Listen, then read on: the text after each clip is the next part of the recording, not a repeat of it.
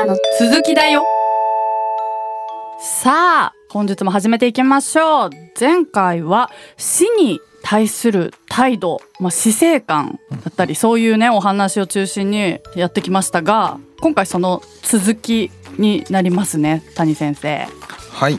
本日もよろしくお願いします。お願いします。はい。前回はこの死に対する態度のですね種類としてですねはい。まあ恐怖とかですね、はい。あとはまあ生を全うさせる意志とかですね、うんうん。えーいろんな側面があるよという話をしまして、はい。さらにそれぞれとですね、えー性格パーソナリティの間にも関係があるんですよっていうね話をしたかと思います。はい。そしてですね今回はその死に対する態度と大きく関わってくるであろう尊厳死とかですね、うん。あとまあよく話題になる安楽死とかですね、それと関係している延命治療とかですね、うん。そういったものについても社会問題編ということでお話をしていければよいかなと、えー思います。はい。まあ前ですねお話しした内容なんですけれどもはい。この死に対する態度っていうのは性格とある程度関係しているんですけれどもはい。ただまあ性格だけでね決まるというわけでもありませんようね。ん。どちらかというと経験とかね周りの宗教とか文化の影響なんかも強く受けやすいものですのではい。この尊厳死や安楽死なんかも国によって全然考え方が違いますし、うん。文化とか宗教によってですねうん。態度は大きく変わるので、まあ性格でものすごくね好みが、えー変わってくるというよりかどちらかというと国の制度とかねみんなの考え方の影響が大きいかもしれないですね。うん。はい。はい。はい。ということでちょっと前回の復習もしながら、えーはい。進めていくわけなんですがじゃあ森さん、えーはい。この尊厳死っていうのははい。どんな、えーものなのかご存知ですか、尊厳死うは、ん。さっきもちょっと出てきましたけどその延命治療をしないっていう、もう例えば余命うんこれだけですとか、もう手立てがありませんってなった患者さんを延命治療するのかしないのかっていう、でその方がもうしないで自然と死を待ちたいっていうものに対して治療しないっていうことだと思ってます。そうです。はい、めっちゃ詳しいですね。やっぱ気になるのでそういうそうね。トピックは。確かにね。調べちゃったりねしてますね。もうそれは、えー調べて当然かなと、あの思いますね。はい。はい。でも結構ですねこの尊厳死っていうのの理解っていうのもね、うん。そんなにすごくあるかというと大学生なんかに聞いてもね、うんうんうん。安楽死と結構混ざってたりするところがねごっちゃに、はい、あるかなとあの思います。はい。まあ今お話しされたようにね尊厳死っていうのは、うん。あの何かやらないと、えー死に至ることがもう推測されるような患者さんがいた時に、うん。分かっているんだけれどももうそれをあえてせずにですね、うんうん。死を迎えるっていうのがまあ尊厳死のやり方ですよね。それに対してじゃあ安楽死っていうのは何だと思いますか？安楽死は、もう例えばその死にたいって思ってる方に、薬なんか使って、もう本当に死なせるというか、んんうんあえてうんうんっていうことですかね。そういうことですね。はいはいまあ、死にたいだけが条件だとまずいので なるほど。そうもうちょっといろんな条件をね考慮した上でですね認められた方を医師が、うんうんまあ、薬物を注射して、うんうんまあ、患者を死なせるというのがこれがね安楽死になっているわけですね。そうか確かに本人が死にたいと思ってるだけっていう、あれじゃ無理だったりそうですねあでもそれでも許される国もあそるのか、こもね微妙です。うなんか精そ神こははっきりとね疾患とかねそういうことですね。難しいですよね。はい、うん。そこはかなり厳しいガイドラインを作らないと大変なことになりますので,、はい。はい。それだけで決まるというわけではないですね。はいはい。まあ、でも基本的な考え方はそうですね。うん。医師が薬物やですね、うん。何らかの処置を施して、基本的には本人の意思に沿って、うん。えーお亡くなりになるのが安楽死になります。はいもう一個混同されたいのが、うん。まあ、えー医師や医療法助の自殺というもので、まあ、医師がですねある程度お薬を入れた点滴を、はいえーしてですね最後そのストッパーをですねうん患者自身が外して亡くなるという、えー行為ですね。これがでも実際には行われてるわけですね。よく有名なスイスなんかではですね。なるほどだから厳密にはこれ安楽死じゃなくて、うんまあ医師や医療者による幇助の自殺なんですね。あうんの安楽死っていうのはね。だから本人の意思だからこれはあくまで自殺だから最後に薬を飲むとか、うんまあ、点滴を入れるっていうボタンを押すみたいなのは、うんこれは患者自身がね行うものなんですね。ああそうなんですね。なるほど。こうやって見ると結構種類がいっぱいあるということが、ね、ですね。えー、分かりますね。はい。うん、で結構ね混在しているところも多くて意外とこの違いっていうのは難しいなとはあの思いますね。そうですね、うん。私もだから自分で気になって調べたから、うん。尊厳死と安楽死はあこ違うんだってちゃんと認識できてるけど、うん。やっぱ調べたりなんかちゃんとニュースだったりとか、うん。そういうの見てないと、うんごっちゃになるのは、うんまあ普通なことなのかなとも思いますよね。そうですよね、結構ねちょっと混在しやすいですよね、うん混乱しやすいですよね。うん。はい。で大体ですねあのこの安楽死がニュースなどで取り上げられる時は、うん。外国では安楽死が制度化されてますよと。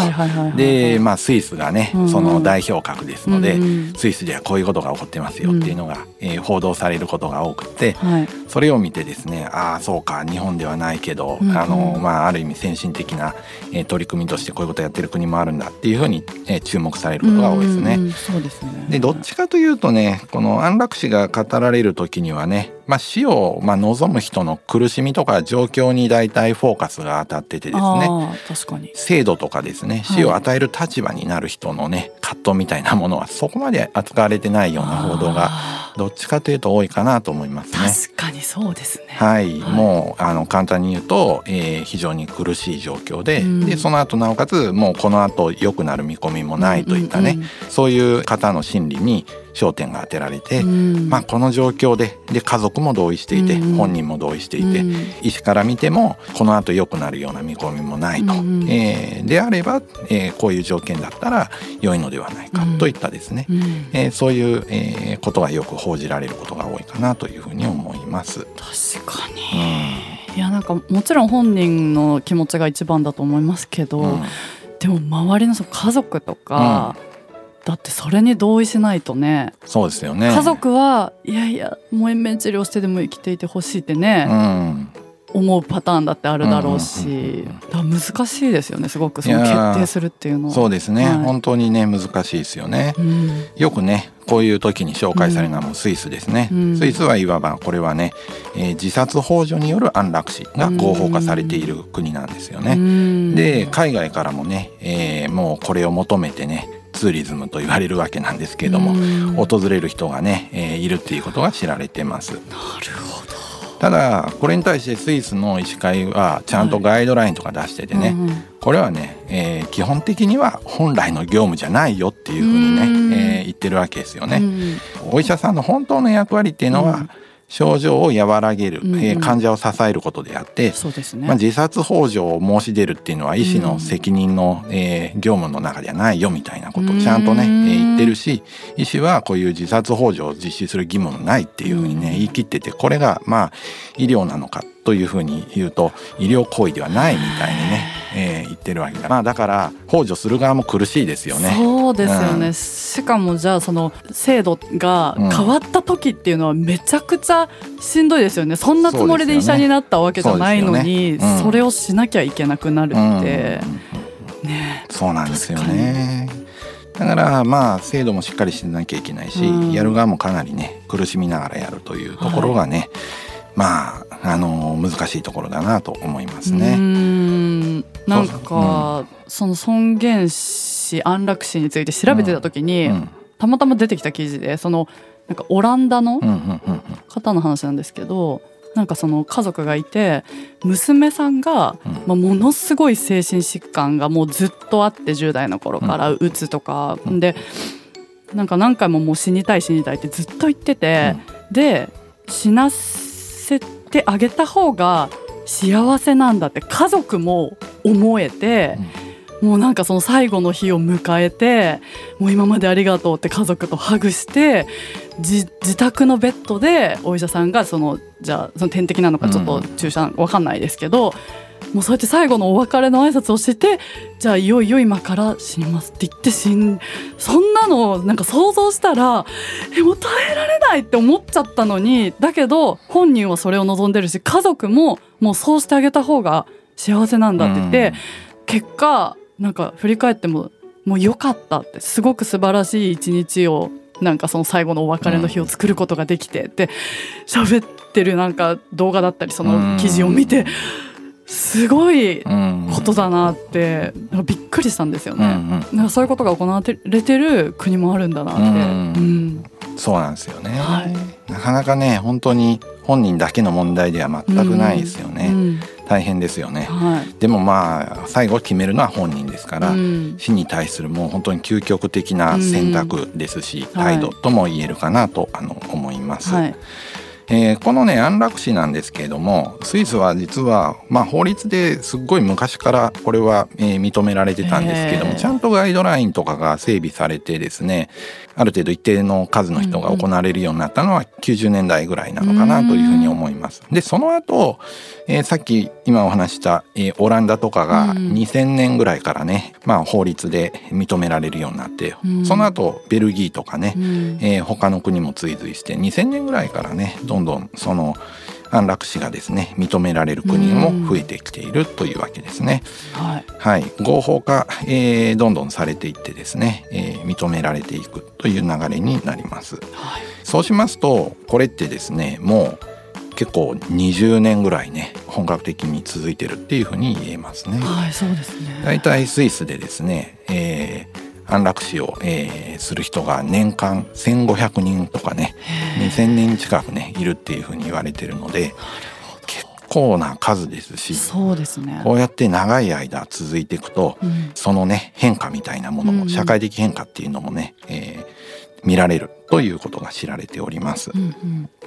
ただこれもねあんまり増えるとね、うんやっぱり考え方とかルールみたいなのが変わっていって、うんそこが最近はすごく懸念されてますね。うん。うん実際にやっぱり安楽死が合法化されて、うんこうやって何件も何件もやっていくと、このハードルがやっぱり低くなっちゃうんですよね。うんそうすると、まあ、例えばカナダなんかでは、お医者さんだけじゃなくて看護師も安楽死の実施が認められているっていうふうにハードルがだいぶ下がるわけですね。あーなんかそれも見たななんか記事。うん、そうなんですよね。でまああとは認める国も増えてる。うんで、えー認める国も増えてると、えー今度はさらに、えー容認する対象をどんどんね合法化した時よりも増やしていくこういう状況だったらいいよっていうのが、こういう状況でもいいよ、うんこの同意を取ればいいよっていうふうに徐々にねハードルは下がっていくわけですよね。うん。これハードル下がっていくと一体何が起こるのかっていうと、はい。まあ、本当に究極的な最終的な手段として、えーこの安楽死っていう選択肢が、まあ、あるっていう状況から、うん。これがねもう社会福祉や政策の代替案みたいなものになっちゃっていくわけですよね。うんはい。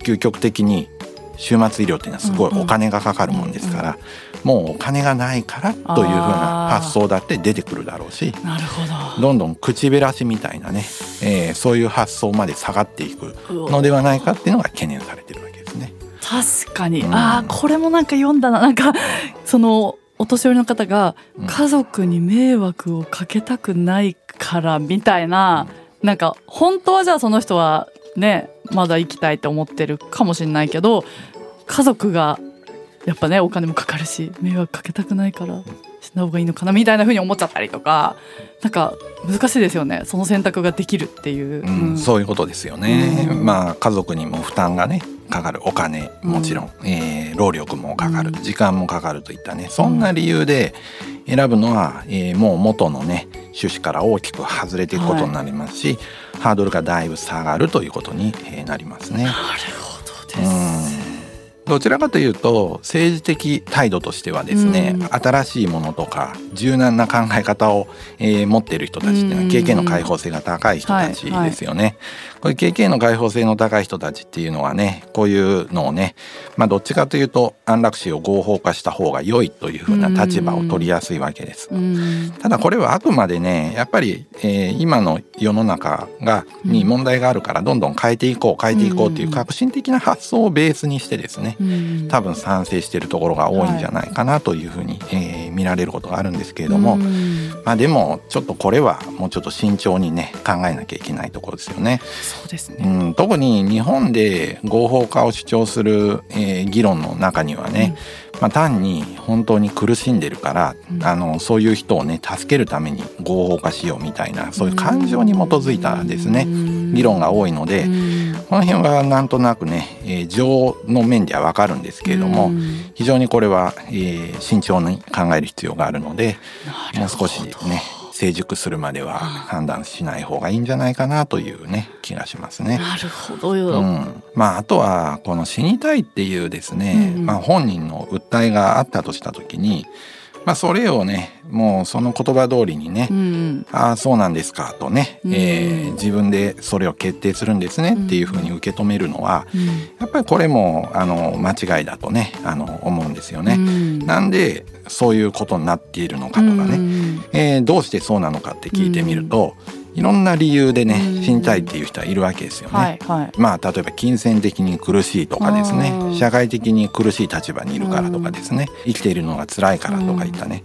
でもそれはその理由を取り除いたらい。いわけですから、はい、そうですね、うん、取り除けるのならそうですよね、うん、やっぱりあ死にたいって思わなくなる可能性がってことですもんね。そういうことです、うんうん、つまりそれは福祉の問題ですね。要するに死にたいほど苦しいっていう人をね、うん、世の中が置き去りにしてるのが問題であって、はい、だからそれはその人の責任なのかということになるわけですよね。苦しい人にどうアプローチするかの問題を死に置き換えては絶対にいけないんですけれども。うんそこで本人がね、えー、死にたいって言った時にそれを認めるみたいなルールがあるとそれを、えー、福祉に使っちゃうんですよね。まあ、だからねお金とかね福祉とかねそういうろくでもない使い方になっちゃうので、えー、実際にそれがねちょっと起こり始めてるわけですね。安楽死が合法化されて何十年も経ってる国ではね。だからそこはちょっとあの少しね慎重に考えないといけないねっていう話ですね。はい、でももっとこの辺の話は深掘りするとね、えー、きっといろいろあるわけですし心理学研究もねいっぱいあるんですよね。でもちろんねやっぱりこの死に対する態度も個人の性格と、えー、非常に強く、まあ、前もお話ししたようにね、はい、関連はしているんですけれども、はい、まあ単にね性格だけで議論ができるとか個人の意思決定だけでね、考えられるかというとちょっと、えー、それだけでは考えられない、うん、えー、問題だなとあの個人的には思います。はい、うん。あの前回その性格とその死に対する態度の関係神経症傾向、うん、やっぱ高い人は死に対して恐怖を抱きやすいみたいな、出てきましたけどそれ以外でその性格の関係性でまだお話ししてないことってあったりするんですか？はいそうですね、うん、えっ、とまあパーソナリティとその死に対する恐怖とか、うん、人生に対して死が、えー、持つ意味をどのぐらい捉えるのかとかね、うん、そういうのは、えーと、関係がねある程度示されていて、うんうん、神経症傾向が恐怖と関係していることと、うん、えー、その意味とかを特に問うのは開放性が、えーまあ、影響しやすいって話がありますね。なるほど。はいこの辺は特に影響するんじゃないかなと思いますね。うん、意味か、うん、生きる意味を考えるのと、うん、死ぬ意味を考えるっていうかなんか、そこはなんかセットじゃないですか。すね、これはもうほぼね同じですよね。生きてれば死ぬわけだし、確かにそれは開放性か、なのかな。なる,、ね、なるほど。最近あの読んだ本で、夜と霧っていう もう散々このチームに お話ししてますけど、はい、谷先生もね読まれてますし あのコッシーもよね、うん、ちょっと前に読んでたっていう話でしたけど、うん、そこその話はその強制収容所に収容された心理学者の方のお話ですけど、そこで私がものすごく感銘を受けたのはその死ぬこととか苦しむことも生きることの一部だみたいな、その死を、まあ、どうしても怖いし死にたくないし苦しみ苦しみっていうものはね逃れたいって絶対に思うけどその苦悩することと死ぬことさえもその生の一部なんだみたいな。そのセリフがもうぐさって刺さりすぎてん。なんかうわなんか本当に死をねできれば遠ざけたいとかもう免れないことなのにいつかは絶対に死ぬのになんかそうやって思ってたけど確かに生きてることのそれも一部だよな。ってなんかすごくね感銘を受けたんですよね。そうですね。はい、はい。いやー難しいですね。面白いですけどね,、うん。うん。ね。でも一部なんですね。やっぱりね、うんでもそういう捉え方をねどのぐらいできるのかっていうのもまたうん。これも個人によりますね。そうですね。うんそうやって感銘受けたけど結局目の当たりにしたらめちゃくちゃ怖いって思うだろそうしとか。うん。そこまで捉えられるかどうかというところですよね。うん。はい。まあでもこのやっぱり死に対する態度ってね生徒を直結している重要な問題ですよね。はい。まあこれでやっぱり苦しんでる人とか悩んでる人はね一定数いると思いますね。まあ、こういった方にやっぱ適切なサポートやアプローチを提供するために、うん。えー手がかりが必要でその時に、まあ、個人の性格と死に対する態度っていうのがこう関わってるっていうのが分かってるっていうのは役に立つわけですよね。はいこういう人はこういう悩みを抱えがちだというのはね分かってるとねサポートする時にね、えーちょっとその情報が役に立ったりしますよね。はいあとやっぱり私たちは生きてるうちにねうん苦しみや悲しみや喪失といった感情と向き合わなければいけないわけですから、それに対処する時にもやっぱり個人の性格って影響してくるので、個人の性格との関係が分かってると、えーそれがね支援に役立つしまあ自分でですねまあこういうタイプだからこういう悩みを抱えがちだっていうのが分かってると役に立つと、えー思います。はい、はいそうですね。まあこうやってちょっといろんなテーマをねこの番組扱ってます。今ねこの社会問題編ってことで、この尊厳死安楽死ってじゃあリスナーさんの中にもね、うんあの今日話した内容があんまり今までは知らなかったっていう方もね、うんいるかもしれないのでなんか気づきになるとうん嬉しいですよね。ね。はい。じゃあということで本日はここまでです。え次回からはまたテーマが変わりまして、おちょっとだからなんか死の話をしてうん、戻る感じなのかな？ちょっと戻りますね。戻る感じですね。まあ老後の過ごし方と性格の関係？うんおお、なんかあのやっぱり私も。ね、今35歳に36歳でした。一個間違えちゃった。サバ読んだわけじゃない。36になってあのねうん。親もやっぱりね年を取ってきたりとかあと年始にちょっとおじいちゃんおばあちゃんに会ったりしたのでね、この話もちょっと気になります。はい。次回も楽しみに待っていてください。それではまたお会いしましょう。さようなら。ビッグファイブ私って何者？心理学雑談では月額500円でサポーターを募集しています。サポーターになっていただいた方には番組オリジナルステッカーをお送りして月1回の収録の一部を見学してもらいながら質問にも答えていこうと思います。詳しくはこのエピソードの概要欄からチェックしてください。あなたもこの番組の輪に入りませんか？たくさんのご参加お待ちしています。